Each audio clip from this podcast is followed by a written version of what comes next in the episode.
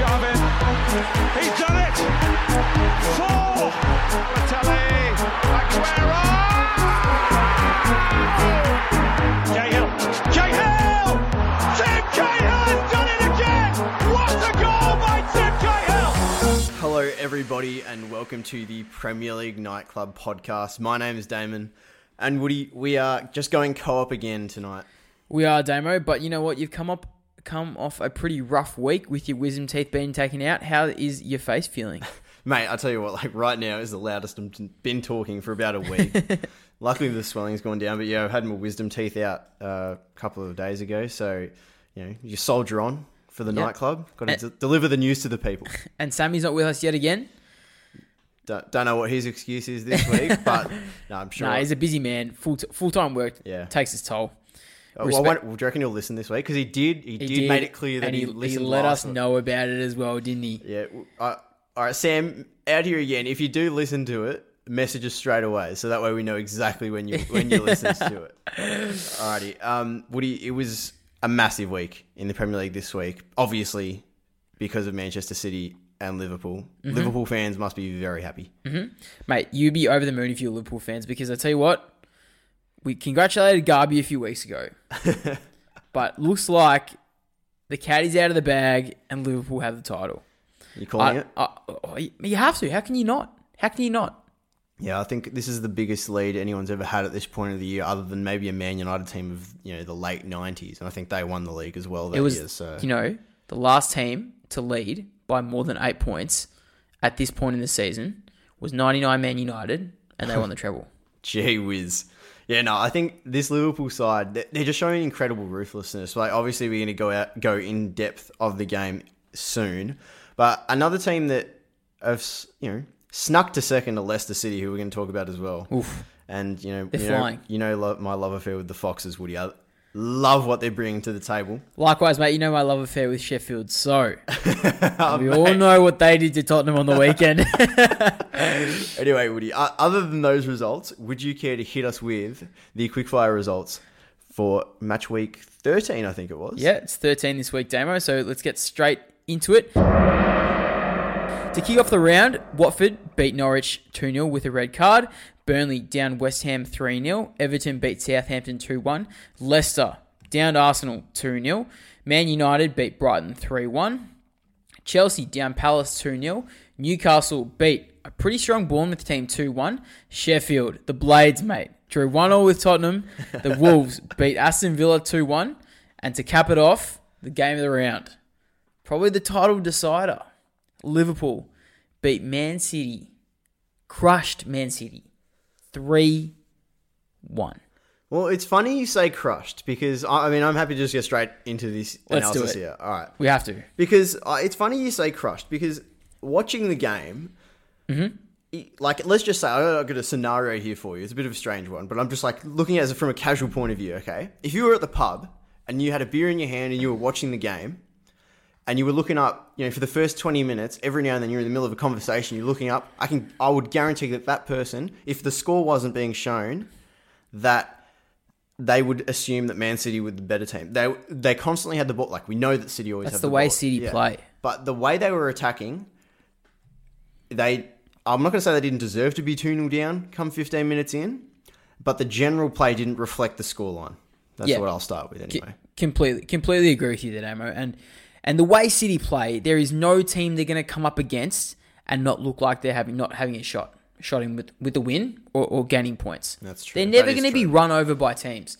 And the reason why I said crush is because for a City team to concede three goals In the manner they did as in the manner they did as well, it's I reckon it says more about City than what it does about Liverpool. Yeah, I, I actually seriously And because I that. know a lot of people are getting on in Liverpool's train and saying, hey, yeah, look, like these title, title winners now, eight points ahead, 13 weeks in, whatever.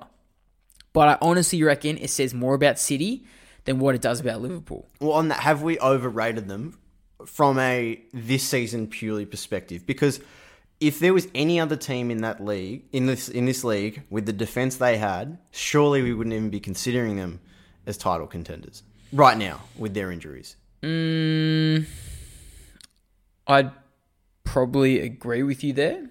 I think Fernandinho is consistently getting caught out. He's a good player, but he's not a good He's not back. making the transition well at all, and it was definitely shown during this game as well. But uh, like, oh man, to be honest with you, to be I, City's defense is a huge issue, yeah, and 100%. I think I think maybe their resolve and their mental capacity, if they can't run over teams and they don't have a history of running over teams, then I reckon they're probably not as tough as what Liverpool are. Yeah, yeah, yeah. I actually just on like their defense mentality. Obviously, having Fernandinho having to play as a makeshift centre back doesn't help. But I think one other thing is the form of Kyle Walker. For that third goal, he completely lost Mane at the back post. Oh, mate, stranded. Yeah, I he was know. in no man's land. And I think maybe that's why Pep's been reluctant to try Kyle Walker as that centre back and play their signing Cancelo as right back. And so I think it- like that would be a really viable option for them. But Pep seems reluctant to do it. He seems reluctant to play Cancelo in a lot of games, to be honest, thus far this season. Of course, maybe not happy with his defensive abilities. He did play as a right midfielder at times at Juventus, but you know, I'm going a bit off topic here. But I'm just saying that perhaps you know uh, Pep definitely went in on the weekend with the mentality that we're going to beat them 5 4. He, he backed his attacking players in, and unfortunately, they didn't deliver and their defense didn't hold up pretty much as Pep expected. But yeah, it just wasn't their day. But if we transition, I guess, from from City's defense into City's attack, Mm-hmm. like Damo, I know you tuned in and you were very keen on the game. What do you what do you diagnose City with?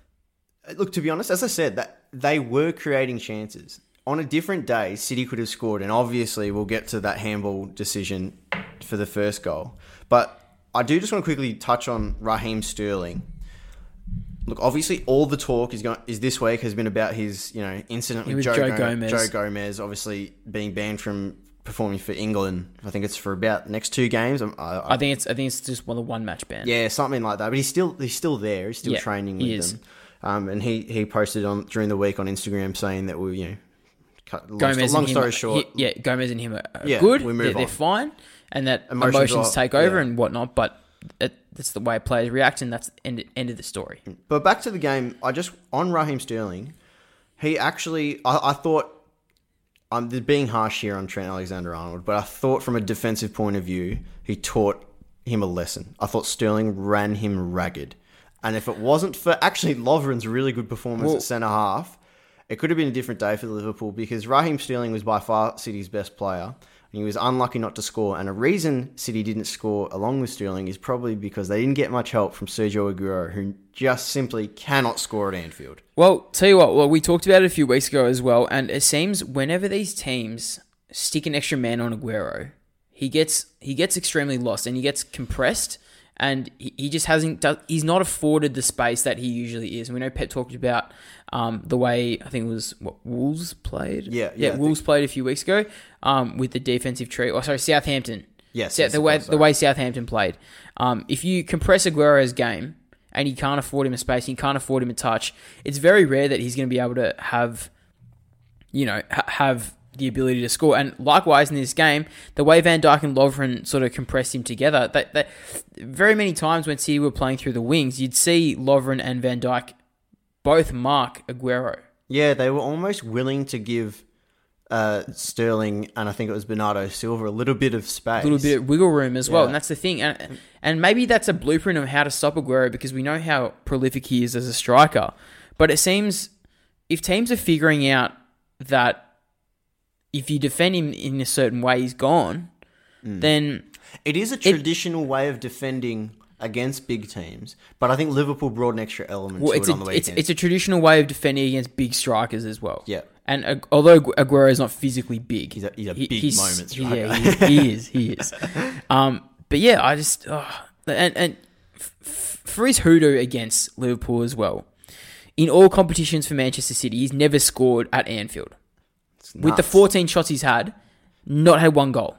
14 shots actually isn't that many when you think about how many he's played at Anfield. So it just shows how poor he plays at Anfield. But even when you think about it, Aguero only takes about two, three shots a game. yeah, that is true. It's pretty prolific. So it's probably it's probably five to seven games. I'm, I I don't have the tally, but that that probably says enough. Yeah, for sure. I mean, I always touched on Alexander Arnold, and I feel like I could talk about the Liverpool fullbacks a lot. Yeah, look, I think Alexander Arnold is definitely a good talking point because, as you said, Sterling didn't run him ragged. And at this game, especially we've seen this season, the, the influence that Liverpool fullbacks have had on on the play so far. And we'll, if we look at Robertson and Alexander Arnold combined, they've had 30 assists between them since the start of 2018-19 season. And I've seen on Facebook, I've seen on social media that everyone's doing the comparison. the comparison stuff for these players that have been injured for most of the season anyway. But Alexander Arnold in particular, because I, I believe Andy Robertson is impeccable defending. yep. And, and he, he is head and shoulders above what He's the best Alexander left Arnold back in is. the world now. Would you say? I'd probably say so. Yep. And anyone that's putting shouts towards Marcelo, you clearly haven't watched fo- global football For in the about last 18 four months. years. Yeah, Yeah, honestly. Um, but uh, yeah, I think Andy Robertson probably yeah, good shout, Damo, probably the best left back in the league. Sorry, in the world. Yep. Um, but but head and shoulders above Alexander Arnold in a defensive sense, and I think that showed as well in this game. Um, because you know Silva was very quiet, um, and even though he did score that consolation goal, Robertson did keep him extremely quiet on the right wing. But then as well, I think with Alexander Arnold, he wasn't made accountable for Sterling. And I think that's almost the freedom that Liverpool play They're with their, to sacrifice with their lopsided 4-3-3 is that Alexander Arnold has afforded that space to move up the wing.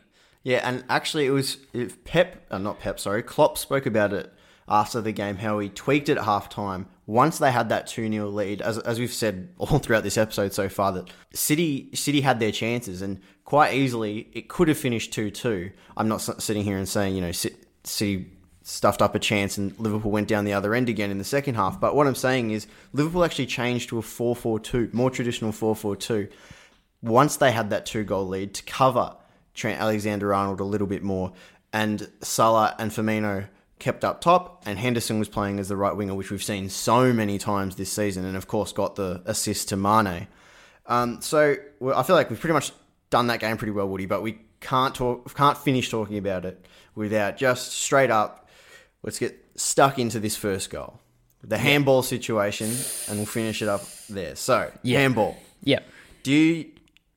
I've watched it a hundred times. And, and you can watch it on our Insta as well at Premier League Nightclub. It is our goal of the week, the Fabinho goal. We have included the Handball um, incident. the handball incident, which was the lead up play beforehand. So you head to our Insta and have a look at that goal and, and let us know what you think in the comments. But Damo, what was your take on that incident? At watching it live, Yeah. I thought penalty straight away. I actually thought the ref was going to give it as Yep. soon as it hit Alexander Arnold's arm. He hesitated. Yeah, like the ho- everybody sort of knew, and I mean, so yeah, that's me watching it live. Obviously, the play, the build-up play for the Liverpool goal down the other end. The whole time I was thinking, I actually thought, gee, I wonder if they if they score here, what will happen? Because I'm pretty sure that back. hasn't happened in the Premier League yet this season. So, uh, uh, well, actually, that's a lie. There have been one or two where, like, you know, at Old Trafford, which Liverpool were involved in as well. But what I was saying was just like a cl- a penalty shout compared to a goal at the other end. Like, that's never been two massive contrasting situations like that. So, I and then I watched the replay. Some may argue that Bernardo Silva's handball before Alexander Arnold's means that they cancel each other out. Some might say that Bernardo Silva's was in a natural position and shouldn't count and therefore play on. And then once it hits Alexander Arnold's hand, What's your take, though? What's your take? My take is probably. Yeah, gee, I've bambled on here, haven't I? My take is definitely. Uh, I, I think I think the right call was made. I agree with I agree with the decision, but I don't agree with the way I don't agree with the way VAR. Man, I disagree. I disagree with Made you. it. I have to disagree with you because the amount of times I saw that goal putting up that post for me, when I even when I looked at watched the highlights of the game, angles, all that sort of stuff. whatever. But even from eye view, I couldn't even tell it hit Bernardo Silva's hand in the penalty box until I rewatched it in in different views. Because Yeah. if you watch it on the telly or your computer, or whatever you watch it on, you can't see it Yeah, and then they showed it in a different view. But then for me, Alexander Arnold's arm is in such an unnatural position. It's flung out the side, and I don't understand how that couldn't be given. yeah. I, I- it was a genuine scoring opportunity as well. It's, it was for me, it was clear cut. It was extremely obvious, and we've seen VAR give it for less. Yeah, for sure. I, this is just like what I was touching on just for a second. the VAR decision was no penalty, obviously, but the justification after the game was they felt that the the handball against Alexander Arnold wasn't, you know, enough to interfere with players. So, but that's where I disagree in that I feel like the goal shouldn't have stood because it hit Bernardo Silva's arm. But I tell you what, another thing that really annoys me as well, and I, I've been off my chops about VAR so far this season. Hmm. But if you look at the AFL system, and I know I'm switching codes, I'm switching countries. For those that don't know, AFL is Australian Wait, I didn't know Sam was in this podcast. Australian Football League. Okay, they can admit when they make a wrong um, it's rare, but they do. umpiring decision. They they admit it. Whereas VAR every time, every week, they have not admitted once they've made a mistake. They come up with some justification. Yeah, if that was some other game, some other game, the exact same thing happened. I'm, I'm gonna, I'll be counting on this happening in the next few weeks, especially after the international break during Christmas. When this happens again, I'll pull, I'll bring it up because it's it's gonna happen. Yeah. The exact same situation is gonna happen, and it's gonna be given a penalty. Yeah, it's it's a really grey area, isn't it? And I think we, we're going to be talking about it for the rest of the season, VAR. So that the league have to sort it out. It can't keep going on like this. I'm sick of talking about it, to be honest, I hate it. It's so annoying. Uh, it's It seems like every week it just gets worse and worse. yeah, it's and we look at. The, I don't know if did you see this Sheffield game when Lundstram was given like a fingernail offside. Yeah, I, I thought you you know you might be a little bit salty about it, so I didn't want to mention it. But There you go. it was uh, it was another real interesting call. No, yeah, so I think C- City actually host Chelsea. Uh, oh no, yeah, host Chelsea in their next next game. Um, so that'll be really big for them. Hopefully they can get some players back because Chelsea are looking the goods as well and could beat Man City at the Etihad. Now, Woody, Yeah. it is time for winners and losers. Oi, did someone say winners and losers? Sure did, mate. Yes, mate. I'm very, very keen. And how good? How that that the intro doesn't get. And Worst. Yeah, And it's so good. It's so good. I love it. And, you know, Sam gave us a shout when he listened to it for the first time. He was surprised and he, he, he enjoyed what we brought to the table. So, anyway, Oh, Woody, I don't- all right. who, who is All right, your so winner? my winner of the week is Wolverhampton. They have not lost since match week five now. Seven games unbeaten. So they snuck up to eighth on the table. And my prediction um, for them to finish sixth. Oh, look, I, I, wanna, I don't want to say it's back on, but it's back on. and they beat Villa 2 1 on the weekend, which was massive for them. Massive, massive, massive, jeez, for them due to uh, their rivalry with Villa. Um, so there's three certainties in life Yep, death, yep, taxes, yep. and that man, Ruben Neves, smacking one from outside the box. So. He's It was prolific. horrendous defending Oh, from Villa, might I add. Rid- ridiculous, but he knows how to capitalize on balls outside the box. And he has only ever touched the ball four times in an opposition's box in his whole time at the Wolves, and yet he scored six goals. That's insane. It's insane. nuts. Um, yeah, what a display from from Santos men, and, and with qualification into the final 32 of the Europa looking likely. Um, you know, Wolves are bouncing. We saw the success, success they had overseas earlier on in the season. We talked about the first three weeks they had A massive goal difference in yeah, Europe, massive, like a 16, 16 goal goal difference or something after four games. So yeah, they're on the trot, and hopefully they can keep going and, and make my prediction come true. Hopefully. Damo, who is your winner this week? My winner is is Man United. I feel like we had to give him a shout. Surprise, surprise. Look, no, similar to Wolves, they've actually snuck up to you know seventh. Wolves, Wolves are eighth, as you said, Woody. But yeah, no, United's seventh now. I think you know, it was a pretty convincing win over Brighton. Uh, Brandon Williams made his Premier League debut, and he was absolutely outstanding. 90 minute debut. Yep, uh, probably man of the match. Probably, Mm, maybe Fred, but I'd, oh, I'd say Williams. Yeah, we'll go Williams just just because it was his debut. Yeah. But yeah, no, I thought he was outstanding. Almost could have got a goal for himself. Chance creation was high for, for the United boys, and I think they'd be pretty happy going into the international break with that result. Now, Woody, who is your loser? All right, so I've been told not to talk about Sheffield this week as my winner because I, I, I harp on about him a little bit too much. So I've decided to make my Spurs my loser because the fucking Blades, mate.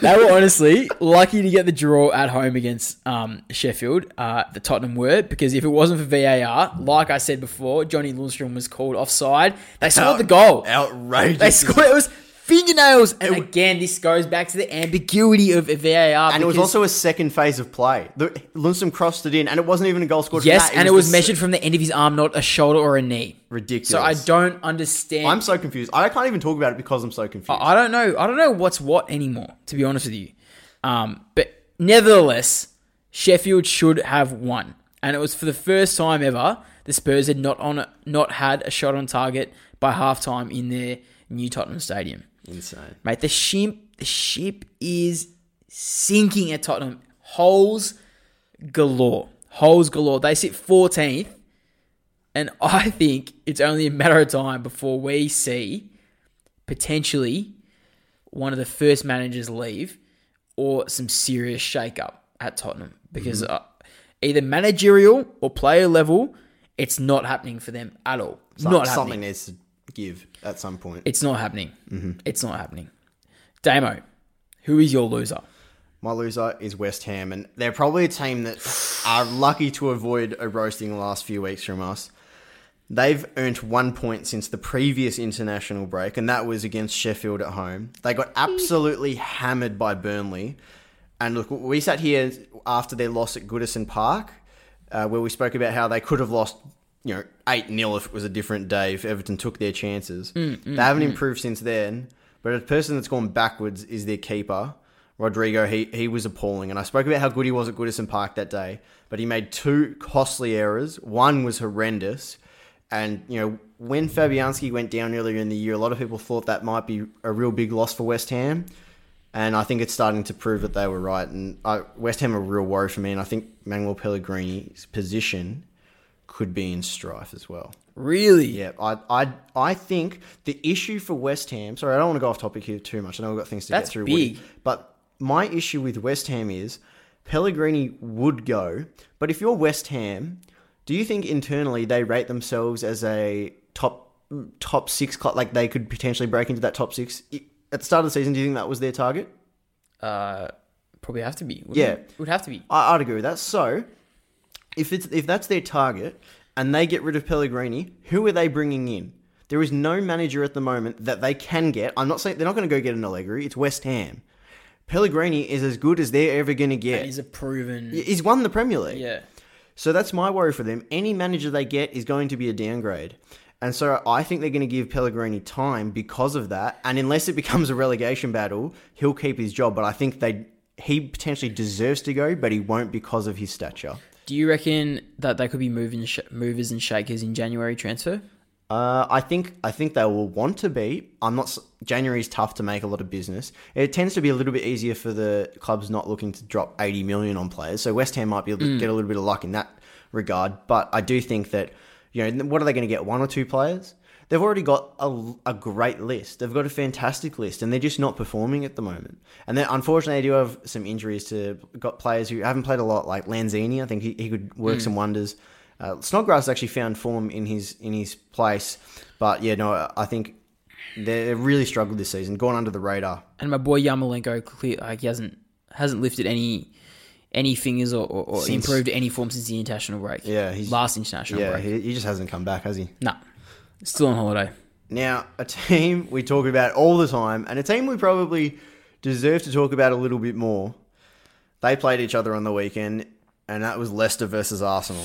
It was 2 0 affair, and I reckon now it's safe to say that Leicester have solidified themselves as a top four threat and a half, and probably a top four team so far this season. Can they win the title?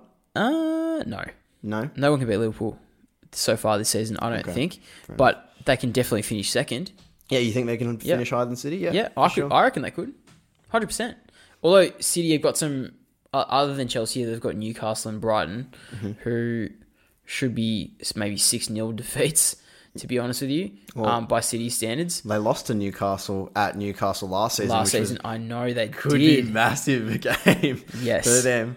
But yeah, I, I think Leicester are, are a team that you know we, we know that they have a quality list. Maddison, Ndidi, Tielemans, that midfield is top top quality. I'd actually argue it has the on it today can could beat a Liverpool midfield, depending on who they start. Obviously, the Ox coming back probably makes that Liverpool midfield get the chocolates in that situation. Mm-hmm. But I think, other than those boys, we have to talk about a guy who's proven to be an absolute weapon of a man, weapon of a player, weapon of an individual. Jamie Vardy. Jamie Vardy. Mate, the the man broke the deadlock with about 30 minutes to go in the game. And after some brilliant one-touch link-up play from Leicester, scored the goal, which actually takes him to be the highest scorer in the Premier League thus far with 11 goals, as well as the top scorer in the 2019 calendar year with 23. Mm-hmm. And if that doesn't say enough about his form, then I don't know what is. He's he's killing it, and he loves playing against Arsenal as well. And shout out to at Danny Tree twenty one, who Who won our Twitter competition? yeah question of the week. We- We're going to start doing that. So follow us on Twitter if you want to answer the uh, question of the week on Twitter, and that's at EPL Nightclub. He guessed correctly, well maybe not guessed, just knew correctly that Wayne Rooney, Robbie Fowler, and Harry Kane were the only players to score more goals against Arsenal in the Premier League history. So Jamie Vardy now sits fourth on that list, and I'm guessing he's not done. No way. And uh, so, yeah, I think he's been absolutely outstanding. And I think the difference between him perhaps last season, where he was not at his best, was that. Maybe the Brent- service? Yeah, Brendan Rodgers, not just the service, but I think if borderline set this team up around Jamie Vardy, if you look at the way they play, it's fast, it's Mm. in behind. We spoke about that year after they won the league, how teams sat back against Leicester a little bit more, and that's why. Because when you give them possession, Yeah. they don't have the weapons to score on the counter. Yeah, and so they sat back a little bit against Leicester, and Vardy couldn't get in behind. But I think the way Leicester move the ball now, you can't sit behind. You have to get up in their faces, hmm. and it's allowing Vardy all that space in behind that teams know they can't afford to give him, but they have they have to at the same time. Well, it shows because if, you, if you've got the likes of Maddison playing as well on the left, which he has been, um, by every means it stretches the field. So when it stretches the field, either they have to cover Maddison or they have to cover Vardy. yeah, So either way, they're losing either out. So clearly, something you know is is, giving. working. And, and well, th- Vardy scored, Maddison scored. So both tactics are working for them, and, and, you know, and clearly, like what they're doing is right, and hence showing they're second in the league and pushed City down to fourth. But Damo, what about your boy Wilfred Ndidi? Mate. Is he making it back into your team of the season rolling XI? If either of you two even try to take him out next week, all hell's going to break loose. He leads Europe for interceptions, leads Europe for Yeah. tackles. He also, on the weekend, completed the most tackles on the field. Oh. He went at 100% passing accuracy inside the opposition final. third. He, he hit the post. He should have scored. He was unbelievable. Three successful take-ons. Also made three key interceptions, which he loves doing. And I just, he- he's insane at the moment. He is the N'Golo Kante of Leicester City from a few years ago. And I, I think it's only a matter of time before a massive club comes after Wilfred and Ndidi, and it's a big, big price tag because players like him are hard to find. Would you say Tielemans is the new KDB?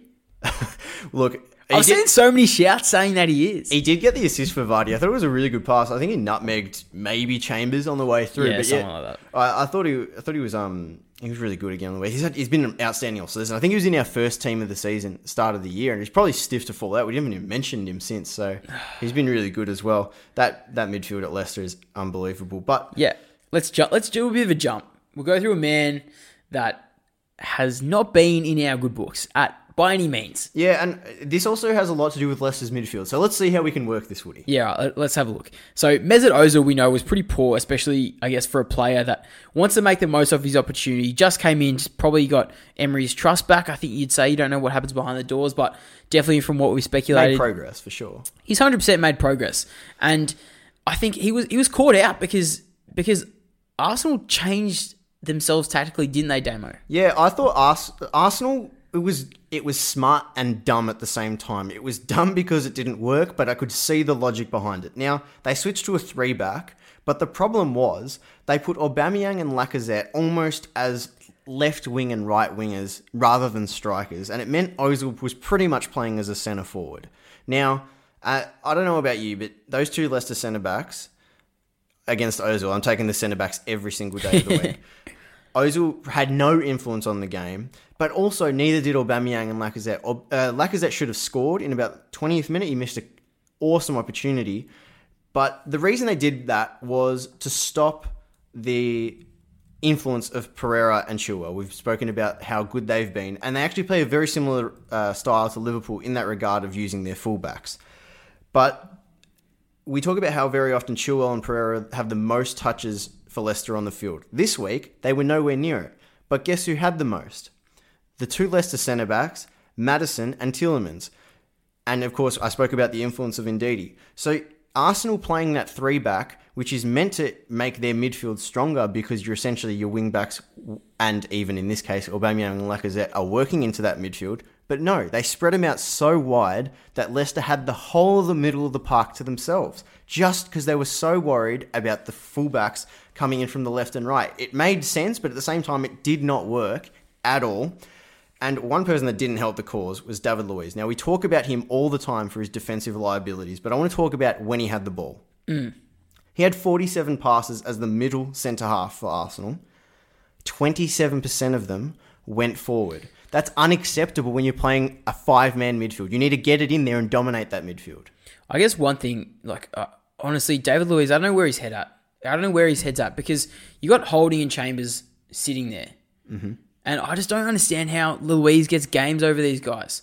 Luiz defensively is so weak, so weak. But even in a three-five-two, I think I feel as if he gets he gets caught out even in a four at the back because what it does when he moves forward and when he can't defend that defensive line, it essentially creates a three at the back. So when he's got three there, he's putting the other two under pressure. Yeah, it, That's the thing. I don't understand. And the same thing, these these Arsenal tactics are really racking my brain because we saw it against Sheffield, we saw it against, saw it against Bournemouth, and we saw it against Tottenham as well. When Arsenal attack and they get stuck, they flood the wings. And when they flood the wings, Auba, Laca, Pepe, they all sit there and they sit on the wings, and I don't understand. It's so frustrating to watch. Even I can't. I can only imagine what it'd be like from an Arsenal supporters supporters perspective, because when you see your best players consuming the wings and Ozil's marking the center, Ozil is marking the center. It's not going to work. Never going to work. Do you know Arsenal have changed formations six times in their last 13 Premier League games? That's outrageous. I, I just I don't know. I don't know. and that shows a manager doesn't know doesn't know what the best team is. But it anymore. seems it seems the same thing. They start off every time with a new formation, and they react the same every time. They go back to old habits. They go back to old habits. They flood the wings, and they put people that shouldn't be playing centrally in the center, and the best players out on the out on the wings. Because I reckon Emery reckons Lacazette and Auba will be the best ones to deliver it in the center, but they're the best ones to receive the ball. Mm. And I don't understand. and they've got Tierney and Bellerin who can play those wide attacking But it's roles the same really well. thing every week, mate. It's the same thing, and I don't understand where it comes from either. I don't understand. One little clip I'd like to say is that in the first uh, month, Sam had Guendouzi in his team of the season, which okay, that was questionable, but he did have a few good games. Since probably the international break, like a few players we've spoken about today, Guendouzi's been pretty poor. We saw him spear tackle Zaha a few weeks ago.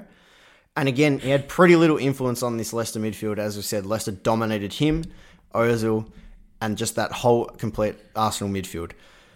I think Ceballos has had 45 good minutes all season. As I said, Guendouzi's had about two good games. They've we've overrated this Arsenal midfield from that first month, and I think it's a real concern. Mate, it's a big call considering we did say that Guendouzi is a worth a captaincy shout in a couple of years. I'm not. I'm not saying sitting here and saying where he's cooked and he's not an Arsenal player. He's only 19 or something, 19 or 20. He's got huge potential still, but he's put- starting every game for Arsenal. He came from much- the French second league. They put too much responsibility on him because he's he's covering Xhaka's role and he's creating Ozil's role.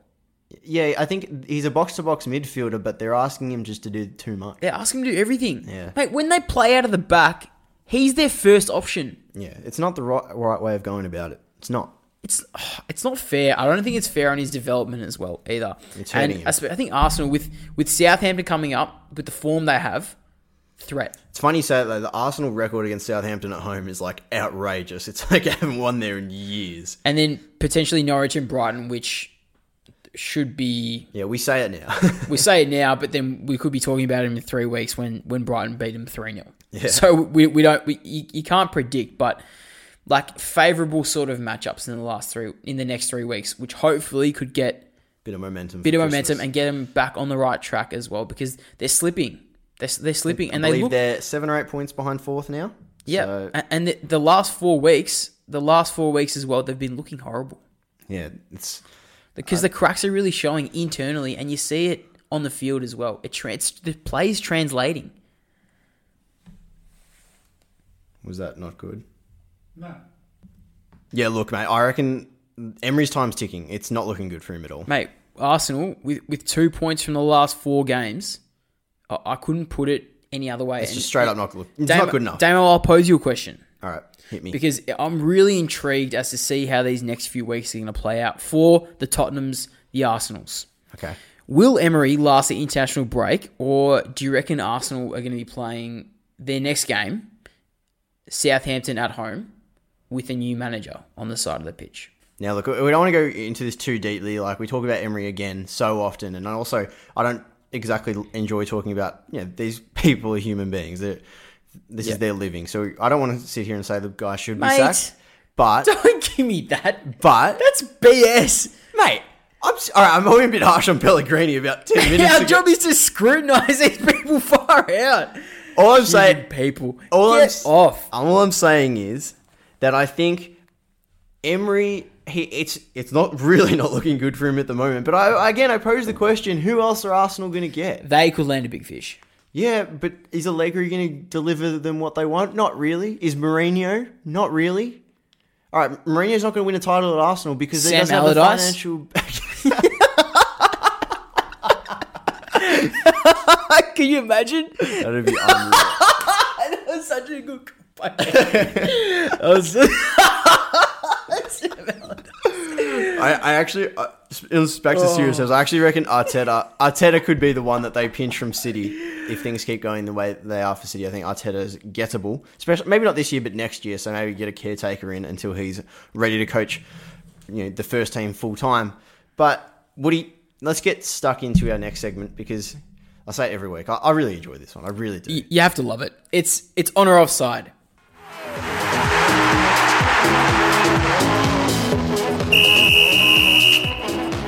All right, Woody. Yeah. I'm gonna hit you first here. Going straight back into Arsenal. yeah. The captain's armband at Arsenal is cursed. Uh, look, it's a tough one because there's a few few ex captains of note that have that have done, I guess, the dirty on Arsenal. Van Persie left for United. Vermaelen, huge Vermaelen- drop in Vermaelen, Vermaelen. I, I, honestly, I don't know. Duh. Ver, Vermaelen. drop in form and injuries. Arteta injuries. Mertesacker injuries. Koscielny, mate, the way he dumped them to go to the French league with the the, Yeah, the, shirt. reveal. Yeah, Xhaka told the fans to f off, and then Fabregas pissed off to Barca. yeah. What does that say? And then came back to the league and still didn't come back to Arsenal. hey, you can't went back to Chelsea. Meant uh, what does it say? I I have to say offside because I believe if you're referring to the story, written so you've said all that, but you're saying offside. No, but you have to because if you if you if you're referring, uh, you're asking this question purely based on the Auba story during the week. I am. I am. about his social media use about Troopz and Arsenal fan TV or whatever. All right. Uh, it's rubbish. It's rubbish because they came out and said as well. They they put out a video saying that Troopz only got a, a picture with him because he went to someone else's fan box. It wasn't even Auba's. He he literally just got a picture with him, and that he's cool with him because his son's his biggest fan or has Yeah. the same haircut or whatever BS it is. All right. Yeah, I- it's if it's because of that reason, I'd say offside. But it seems like the Arsenal captaincies, like it it seem, more so, I think the Arsenal fan base are too scrutinising on their captain. Yep. They expect way too much for for te- for a team that realistically has probably not played their best football since 2009. Let's be real If not before that. if yeah. not before that. So I think it's pretty hard. You're putting ten years of expectations, um, you know, on, on captaincies or whoever puts on the armband. It's pretty stiff, Yeah, for sure. pretty stiff. So that I'll have to go offside. But Damo, what about? I got one for you. A- a- an image popped up on my uh, on my Facebook feed a few times this week, and This kicked off. This really did kick on off. or offside. Chelsea is setting the foundations to be a top club again in the coming years. Yeah, this, this is a big onside for mine. Like we've talked about, you know, Tomori, Abraham, Mount. We can even put Pulisic in that conversation now about how these young boys are really coming through. Um, but uh, just talking like looking off field for a minute, we obviously had that leak of Frank Lampard's uh, fine system he has at Chelsea in place. And look, I mean, some of these are pretty outrageous. Like late for team meetings is five hundred pounds per minute. Late to the start of training is twenty thousand pounds. Some outrageous things here. Uh, you know, like refusal refusal to not uh, turn up to corporate or community duties is like five thousand pounds. But I think aside from the money, I know I've, I've seen a few people comment comment about how the fact that these exist just show that footballers are paid too much. I'm not really concentrating on that. What I want to concentrate on is, look, for all I know, the precedents it yeah, sets. every club might be doing this, but all I can take from this is that Lampard's put these systems in place, and it doesn't matter how much people, uh, how much money these guys are making. They want to keep keep that money that they're making. So I think it's setting a, a great foundation, and in a way, you're appealing to in the transfer market to the right type of player. If a if a troublemaker sees that, he's going to be less inclined to your club to come to your club. Does that make sense, Woody? Yeah, Would you agree with what I'm saying? I, I 100% agree with you. yeah, for sure. 100%. All right, Woody, I'm going to hit straight back at you. Yep. Man United are facing another potential Paul Pogba situation with Tahith Chong. Um, oh, I'll I'll go offside because I just don't think Tahith Chong has the ability that Pogba has, Mm-hmm. or, or within that sort of realm of football stardom. Yep. Uh, apart from the hair, that Yeah, I was going to say he probably has the um, potential to be a social media Yeah, absolute weapon. He's a bit of a Dutch sideshow Bob. That one. um, but yeah, look, I I think, I think the the United situation with Tahith Chong potentially signing for Juve on a free at the end of his contract and not renewing his contract with United probably boils down to I think we mentioned earlier, like uh, in, in a couple of weeks ago, we talked about Chelsea's success with loanee players. We talk about Tammy Abraham scored 26 goals in the for Villa last season in the championship. Um, we look at all these players like Ake went out on loan to Bournemouth, and we know he's still there because he's a beast. Like they froth him, right? He's he's, he's, unreal. He has performed. He's, he's been so good, and Bournemouth were willing to pay fork out the money for him as well. Um, but if you look at United, Chong's 21 or, or, or is it, 21? Maybe Something- 20. Yeah, I think About- it's 2021. Yeah. He, he's he's not young in terms of not playing first team football. Yeah, well, he's not playing under 18s anymore. Yeah. Is he? That's the thing. So when when you look at Chong as a player, why hasn't he gone out on loan as soon as he turned 18? If he's not making first team, to what? Win the under 18s some success? Yeah. No. And you also look probably since like that 2016 mark when Tahith Chong sort of started coming through as a 17 Into the four, and you started seeing him, you know, being promoted not- by Man U. It's not like they didn't know that this left these wing positions were strong already. They still had guys like Januzaj and Depay there at the time, Hmm. and Martial and Rashford was coming through as well. So you know, like it's not like he was on on the edge at that point. He was miles off still. They should have put. I they, agree they should have put you. him on loan. And I, I, I, to be honest with you, I can, you can see Greenwood coming through and he's got a place. But Gomes, on the other hand, Angel Gomes, I, I honestly think that if United are going to go buy a creative midfielder in the summer or in January, then where's the space for him? Because Matt is still there, Perez is still getting games. Add one more into the mix, Lingard as well. What else? What else do you want to do? Yeah. you know what I mean. Especially if Pogba comes back and Fred plays that position. That's the thing. Mm. And Pogba could play, play, play, play that position as well. So I think that comes down to United's transfer strategy or uh, loanee strategy. I think which which needs to be changed, has to be changed. You got to compromise under eighteen and under twenty three success for the betterment of the club in five years. for sure. You know what I mean? Agree. Um, so Damo, switch a return serve to you. Uh, on or offside. Many owe Graeme Souness an apology for certain comments said on Sky Sports a little bit earlier on in the season. Yeah, for sure. Look, I'm going to say onside for this one as well. But before I go into that, I do like to say that the criticism he gets sometimes is warranted. Personally, I see his punditry is a little bit. He's you a know, bit he sets agendas and doesn't really get them out of his head. So that's so- something I can't really handle when, from that. But on this in this particular case, on this occasion, he we do owe him a little bit of an apology, and that he basically said he questioned why Juventus got rid of Moise Kean at the end of last year, 19 year old who had scored a few goals coming off the bench late in the year, great potential, and they sold him for not a huge huge price. It was a very reasonable price. I think it was about 30 or 40 million. I think it was 40 million. Yeah, 40 million, that's one. So then he, but of course, people came out and, you know, indicated that maybe this statement he made was based on colour, which would be appalling. That's is something that people, you know, thought was the case. But that ended up obviously not being the case. And this week, he was dropped from the team that beat Southampton over the weekend because he was late to a team meeting. And something tells me now I'm doing a bit what Souness did. Something tells me to miss a team meeting, get well, be late to a team meeting, completely miss a game. He might have done a few things prior to that. Probably not all sunshine and rainbows. Yeah, and also he hasn't scored in 11 appearances for Everton.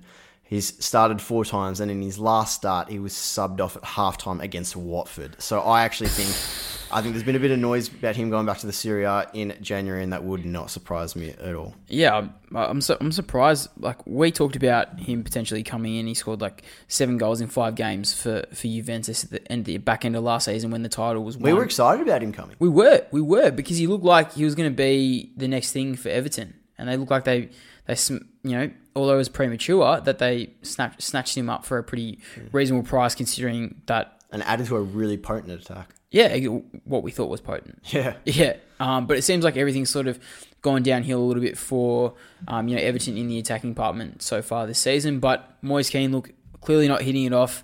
Might might might benefit from a move back. Yeah, You know what I mean? maybe, Something maybe. that bit familiar. He came up through the system at Juve, knows the Italian game very well. That would work, might work for him. Who Might knows? best for both parties. Everton cut their losses. Anyway, Woody, I reckon that's pretty much all we've got time for today. Bang Just bang you and bang. me Sure again. is, mate. I, I must say, I've thoroughly enjoyed myself. Yes, It was very good. And if people want to get involved, where can they find us? they can find us on Insta at Premier League Nightclub and On the Twitter at EPL Nightclub. We are we are on all sort of platforms uh, for podcast related platforms. That is. So make sure to give us give us a rating. You know the, the rating helps. You leave comments. It's always good to get some feedback. So that's always important. We will of course do our best to get back to you and get you involved on the podcast if it's a good enough comment. Yeah, hundred percent. Our uh, Insta at the moment, our goal of the week, uh, especially the Fabinho one this week, uh, was absolutely popping off. Same with our tweet, Damo. We got some great feedback and and look, Question of the week. It's popular. It's popular. is very It's going to be a thing. Yeah, and if you get involved, we'll make sure to get you involved as well on the podcast. Drop your name, drop your opinion, and we'll see what we can do about it. So, Damo, I reckon that's uh, let's put a bow on this one. Yep. It's just about it, isn't it? Yep, Thank you so much. Thank you so so much. mate. what the hell was that?